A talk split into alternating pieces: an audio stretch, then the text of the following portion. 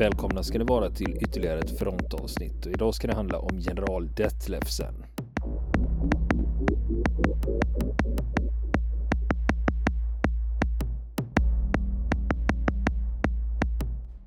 Ja du Niklas, eh, vi har fått en hel del positiv feedback kring det här med general Detlefsen, eller var han generalmajor? Han var generalmajor, det var han Okej, lägsta. men tituleras han general? Japp, det gjorde man. Och vilk, oavsett vilken grad så titulerades du general, i alla fall i tyska armén vid den här tiden. Mm. Um, ja, det är väl några som lär hålla på protokollet. ja, tänka. precis, precis. Så att uh, ja, när vi lämnade Detlefsen i förra avsnittet så hade han precis blivit utnämnd till en av de ledande befattningarna i, i den tyska härens, alltså den tyska arméns generalstab med placering i en serie underjordiska bunkrar eh, vid den lilla staden Sossen söder om Berlin. Eh, och trots att han hade då en väldigt hög befattning så han var eh, han var ju en doldis. Eh, han tillhör ju inte de här personerna som man eh, vanligtvis hör talas om. Eh, men han har eh, lämnat ett väldigt värdefullt vittnesmål eh, eftersom han, eh, han då blev, blev eh, vittne till väldigt många saker som hände i den högsta krigsledningen i samband med krigsslutet. Och eh, vi hade ju också nämnt då att eh, han, han då som chef för ledningsstaben inom generalstaben hade flera, flera avdelningar under sitt befäl. Då. Det var operationsavdelningen och det var organisationsavdelningen och det var utbildningsavdelningen. Och tidpunkten det är alltså mars 1945 och då vet vi att då är det inte långt kvar av andra världskriget och eh, fronten, östfronten går bara 6-7 mil utanför Berlin. Och eh, i väster så är eh, amerikanska och brittiska trupper på väg att eh, korsa Ren och tränga in i, i eh, djupt in i Tyskland västerifrån. Och han säger då att hans hans företrädare på den här posten då som han tog över, då, han hade haft ganska mycket, mycket makt, men han hävdar då själv att Detlefsen, att när, när jag själv tog över det här då, så, så, var, det, så var det inte så längre. Då, då, då fanns det inte mycket kvar att, att kommendera i det här och två anledningar var var avgörande för detta, säger han. Och nu läser jag ur, eh, ur manuskriptet då igen. Då att, och det ena, det var att fienden helt och hållet hade initiativet. Det existerade inte några operativa reserver längre. Och omgrupperingar av trupper var endast möjliga i begränsad omfattning på grund av att järnvägsnätet var lamslaget. Och det andra var att Hitler personligen fattade besluten, inte bara beträffande alla operativa åtgärder, utan även på taktisk nivå, för det mesta utan att ta hänsyn till sina militära medarbetares förslag. Vid det gröna bordet, det vill säga kartbordet, tillät han sig själv att ingripa i enskilda artilleribatteriers gruppering. Han blockerade därigenom alla möjligheter att genom fritt beslutsfattande och agerande på eget initiativ i generalstaben samt hos ledningen på högre och mellannivå för att utnyttja chanserna att uppnå lokala framgångar eller undvika onödiga förluster. Och operationsavdelningens arbete i generalstaben inskränkte sig därför mer eller mindre till att sammanställa rapporterna som kom in från armégrupperna och vidarebefordra Hitlers direktiv till dem. Ju mer öst och västfronten närmade sig varandra, desto mer gjorde sig nackdelen hos den högsta ledningens organisation märkbar. Enligt denna var härens överkommando, OKH, ansvarig för östfronten och krigsmaktens överkommando, OKV, för de andra fronterna. De befann sig visserligen bredvid varandra i baserna Maybach 1 och Maybach 2 vid Sossen, alltså de här bägge staberna. Men den beryktade Führerorden nummer ett, enligt vilken ingen fick informeras om den övergripande situationen mer än vad som var direkt nödvändigt för att genomföra sina uppdrag. Den firade verkliga orgier i Sossen. Hur stor idiotin med åtskillnaden mellan OKH och OKV var, alltså det här var två staber som inte pratade med varandra, kan man säga i praktiken. Det kan man se av följande tragikomiska episod. Den 19 april 1945 beordrade jag stabschefen hos försvarsområdet i Dresden att på grund av en rapport om en framstöt av ryska stridsvagnar mot Elbe skicka alla tillgängliga pansarvärnskanoner i Dresden till vägarna som ledde österifrån till broarna över Elbe. Men han svarade för ett par minuter sedan så gav den ställföreträdande chefen för OKVs operationsavdelning order om att sätta in alla pansarvärnskanoner på den västra sidan av staden mot amerikanerna. Vad ska jag göra nu? OKV och OKH satt fem minuter från varandra och arbetade oberoende av varandra och motarbetade varandra rent av.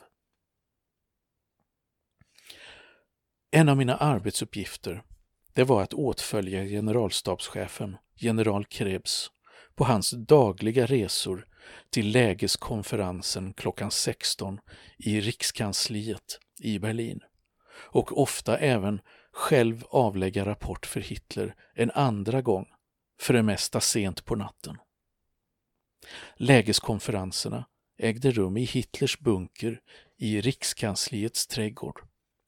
Förutom chefen för OKV, fältmarskalk Keitel, chefen för OKVs operationsavdelning, generalöverster Jordel, härens och flygets generalstabschefer, chefen för krigsmarinen, storamiral Dönitz.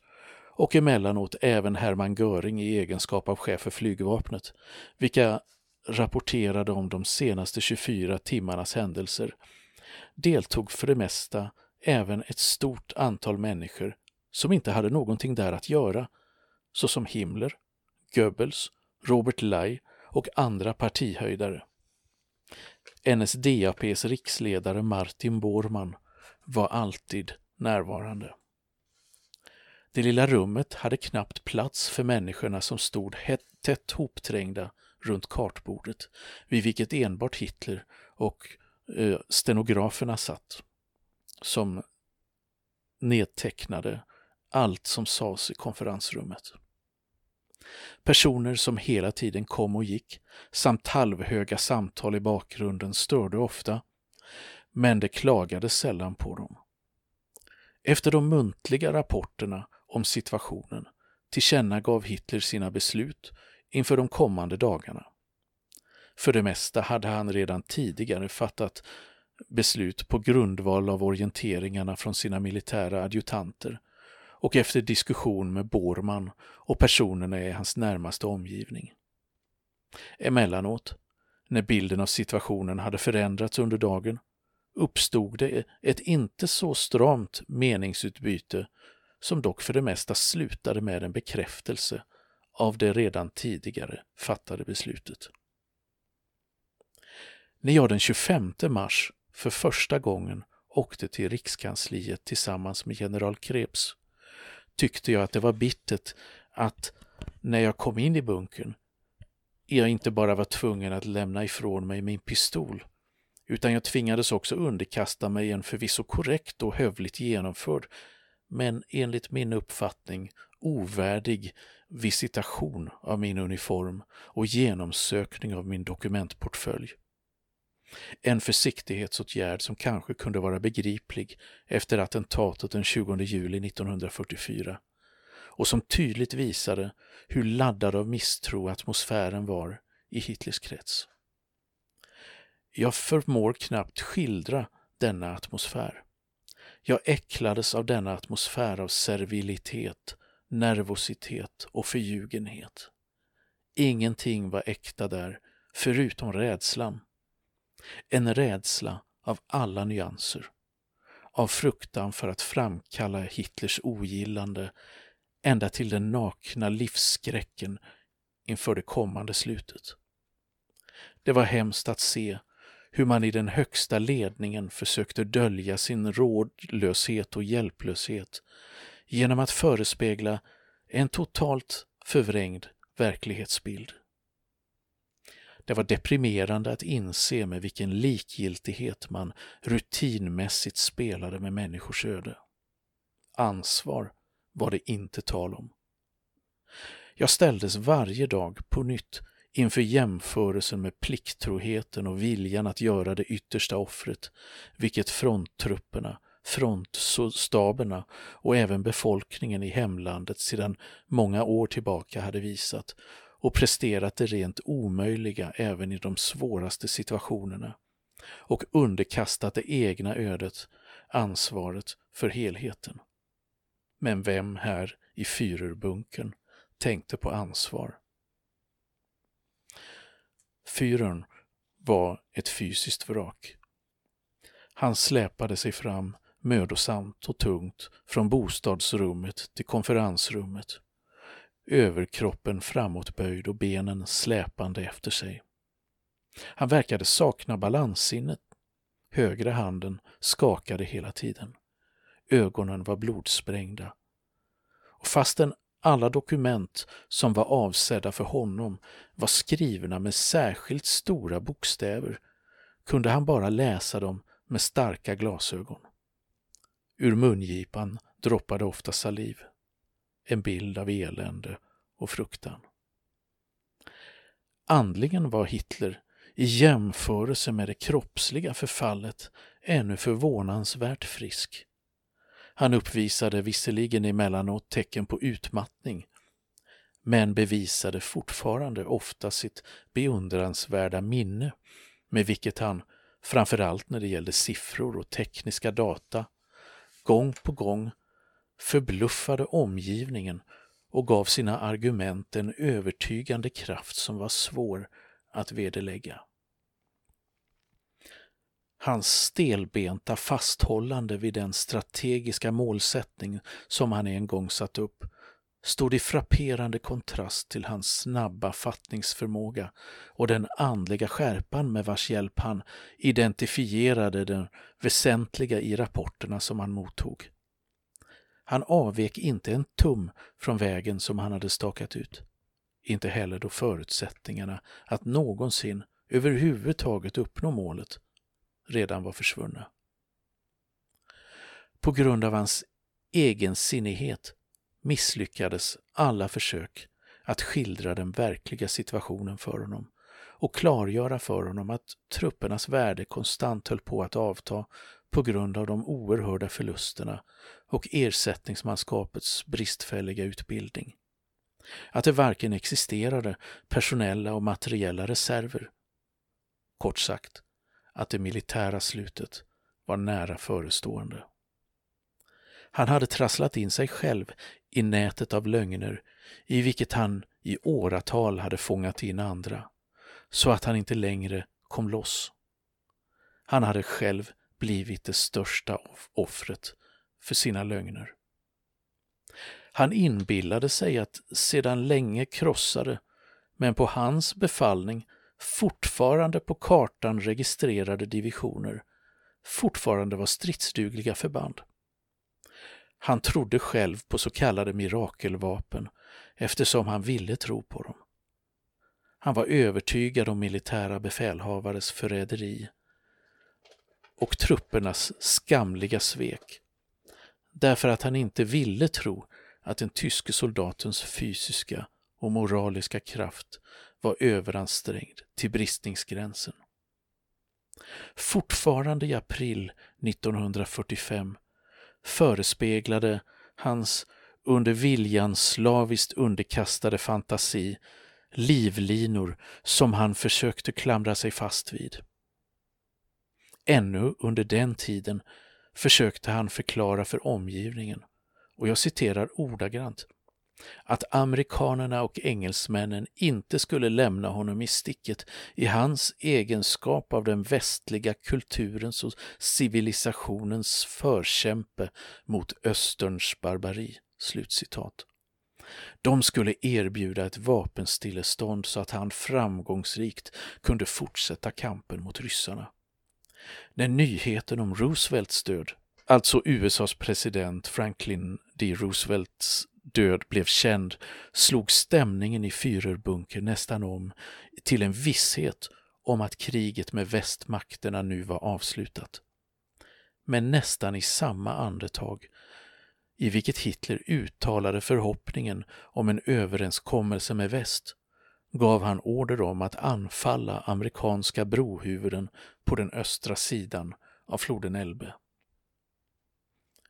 Under en nattlig lägeskonferens vid vilken, förutom jag och en sekreterare, endast förbindelsemannen från utrikesministeriet, ambassadör Walter Hevel, deltog, bad den sistnämnde om direktiv. Med låg röst sa Hitler på vägen ut. Politik. Jag håller inte längre på med politik. Det är motbjudande. När jag är död blir ni tvungna att göra politik så det räcker. Han hade sedan åratal tillbaka inte längre ägnat sig åt politik. Han hade satt allt på ett kort, det militära. Hade politiken, kanske redan sedan många år varit motbjudande för honom eftersom han var medveten om vilken bekymmersam roll han spelade på den politiska parketten gentemot Churchill, Roosevelt och Stalin och att han, en helt förbrukad man, skulle bli föremål för världens hån. Kände denne Hitler disproportionen, det ojämlika förhållandet mellan det han var och det han ville vara så mycket att han hellre var beredd att gå till världshistorien som alla tiders största förbrytare än att man eventuellt skrattade åt honom. Eh, jag kommer att tänka på det med det du beskriver, hur det är Hitlers bunker vid den här tidpunkten. Mm. Jag tänker på Traudl Junges eh, berättelse ja. där. De var ju eh, Hitlers sekreterare och har skrivit en bok om mm hur det var. Det. Och det är bland annat den som ligger till grund för filmen Undergången. Det finns ytterligare en bok som heter Undergången som också ligger som grund till manuset här. Ja, Jag precis. tycker det stämmer väldigt väl överens med eh, Detlefsens beskrivning och Traudl Junges beskrivning här. Det ligger väldigt nära kan man säga. Det gör det. Och, eh, så att eh, deras vittnesmål sammanfaller väldigt väl, väldigt väl med varandra. Det gör de och det är även en annan tysk officer som kan man säga i förbigående då vars vittnesmål eh, ligger till grund för den filmen Undergången då och det är det är en major som heter Freitag von Loringhofen som hade varit Heinz Guderians adjutant och som, eh, som vistades i, i bunkern nästan ända till slutet man kan säga, den här atmosfären som rådde där, den har ju gett upphov till uttrycket bunkermentalitet. Och, så att man kan ju, man kan ju föreställa sig hur, eh, hur eh, otroligt konstigt atmosfären var där nere i de här, i de här kvavarummen där, där Hitler gömde sig. Och här så avbryter Detlefsen skildringen av, för tillfället då, av hur det ser, såg ut där nere i bunkern i samband med konferenserna med, med Hitler och går över till att, att skildra hur den militära situationen såg ut i mitten av april 1945, alltså när det var dags för den sovjetiska offensiven mot Berlin. Och han skriver så här. Eh, fram till mitten av april hade situationen på östfronten utvecklats på följande sätt. Den ryska offensiven, som sedan den 24 mars pågått på bägge sidor om Donau, hade den 13 april lett till Wiens fall. De ryska framstöten i Steiermark i Österrike hotade de tyska truppernas återtåg från Balkan armégrupp sydöst, som försenades av ständiga angrepp av jugoslaviska partisaner. Hos armégrupperna Mitten och Weichsel hade situationen inte förändrats väsentligt. Och det är alltså då i Tjeckien, Slovakien och vid floden Oder öster om Berlin. Staden Breslau i nuvarande södra Polen, Wrocław heter den idag. Den var omringad och försvarade sig hårdnackat mot en vida överlägsen fiende. Staden Glogau, också i södra, nuvarande södra Polen, hade getts upp. Under det att de tyska trupperna i Kurland, alltså dagens västra del av Lettland, fortsättningsvis kunde försvara sig framgångsrikt så kapitulerade Königsberg den 16 april i en hopplös situation efter att nästan hela staden hade lagts i ruiner. De sista tyska trupperna vid Pillau, alltså det är eh, den ryska flott, dagens ryska flottbas Baltisk utanför Kaliningrad, på Frischenerung vid eh, Weichsels mynning och halvön Hela kämpade under general von Saukens befäl förbittrat om varje fotsbredd mark. Det fanns alltså små, små öar av eh, tyska eh, trupper som var slagna i spillror då, men som fortfarande försvarade sig med ryggen mot havet vid olika punkter längs Östersjöns kust eh, i början av april 1945 och det är det som han försöker förklara här då på ett, eh, på ett ja, så begripligt som möjligt. Eh, jag har noterat att han har fel datum för staden Königsbergs kapitulation, alltså nuvarande Kaliningrad. Han säger den 16 april, men, men det var egentligen den 9 april som striderna upphörde i Königsberg. Efter Königsbergs fall observerade man att huvuddelen av det ryska artilleriet som hade satts in där höll på att transporteras till floden Oder och i Führerhögkvarteret räknade man dagligen med att de ryska anfallen skulle återupptas. Åsikterna gick isär om detta anfalls kommande tyngdpunkt och mål. I Härens generalstab hade man intrycket att den i Ostpreussen disponibla andra vitryska fronten, det var en av Röda arméns armégrupper, hade omgrupperats till Oder norr om Svet, alltså vid den del av, eh, av floden Oder som ligger närmast Östersjön. Och man var fast övertygade om att ryssarna skulle genomföra huvudanfallet mot Berlin med tre fronter. Tre armégrupper alltså. Hitler däremot ansåg att huvudanfallet skulle ske mycket längre söderut över floden Neisse mot sydväst och i riktning mot Prag istället för Berlin för att genom ett samtidigt anfall från Wien mot väster omringa de stora tyska styrkor som befann sig i Österrike, Tjeckien och i Schlesien.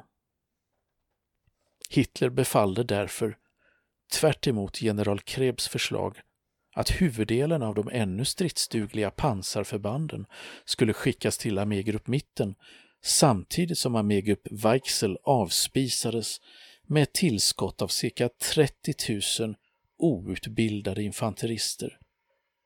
Det var manskap som hade hämtats från flottan, flygvapnet och den civila arbetstjänsten och som var utan tillräcklig beväpning och utan staber som kunde leda dem.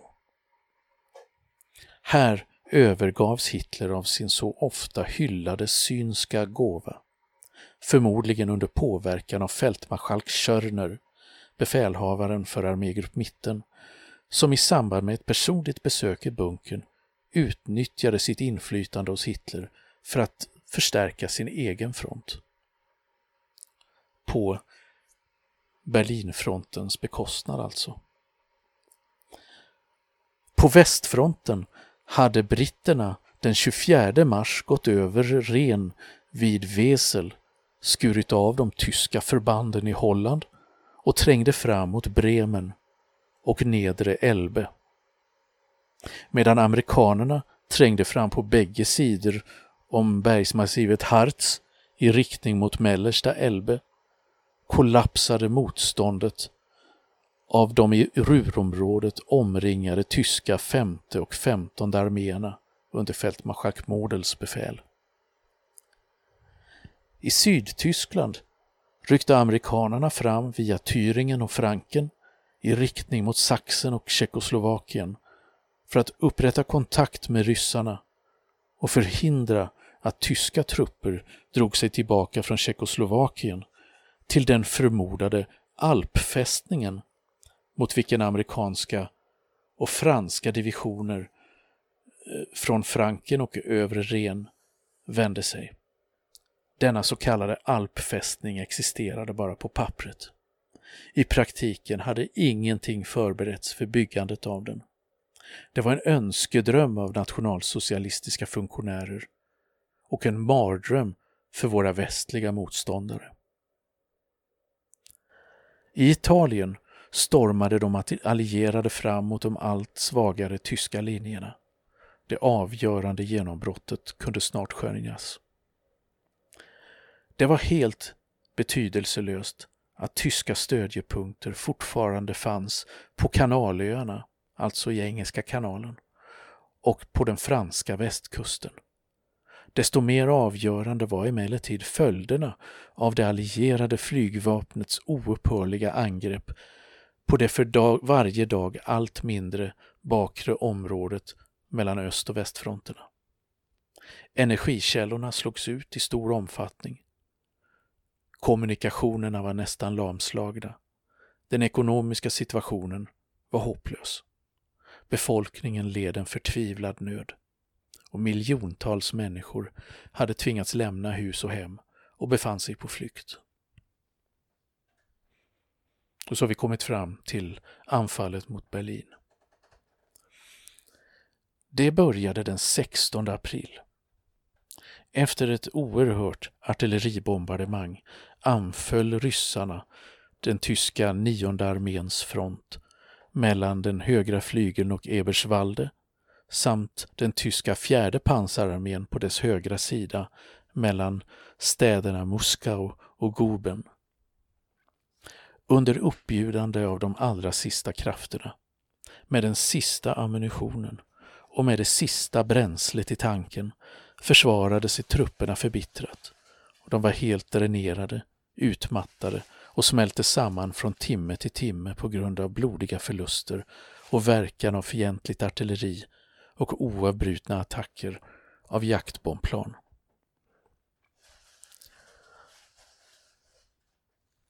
Hos tyska nionde armén lyckades ryssarna gå över Oder på bred front och erövra höjderna väster om Oderbruch. Det är alltså de så kallade Selovhöjderna som han pratar om här, Detlefsen.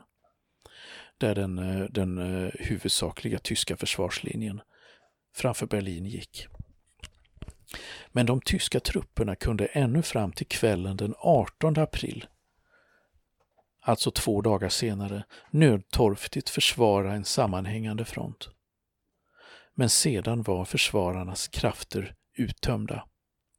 På arméns norra flygel utvidgade ryssarna vid Vritsen en djup inbrytning till ett genombrott.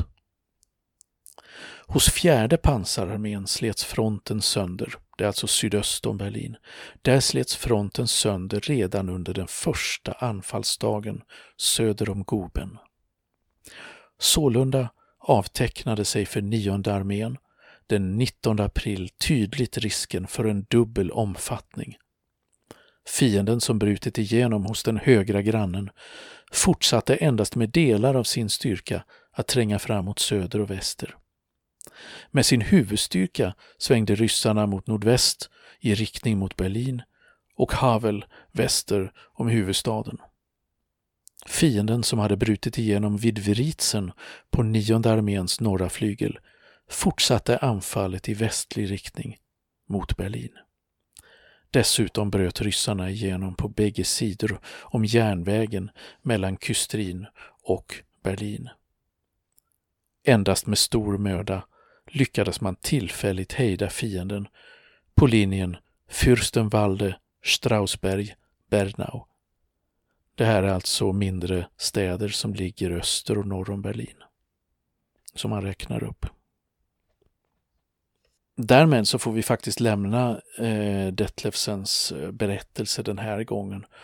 Och eh, när vi återkommer i nästa avsnitt då är det dags för slutstriden om Tyskland och om Berlin. Och eh, hans egna upplevelser i samband med detta. Och frågan är, blir han kvar i Berlin? Eller kommer han lämna Berlin i sista ögonblicket? Vill ni komma i kontakt med oss så kan ni göra det via vår Facebook-sida som heter Fronten. Det är inga problem för er att leta er fram där. Eller också så mejlar ni på vår mejladress och det är frontenpodcast.gmail.com.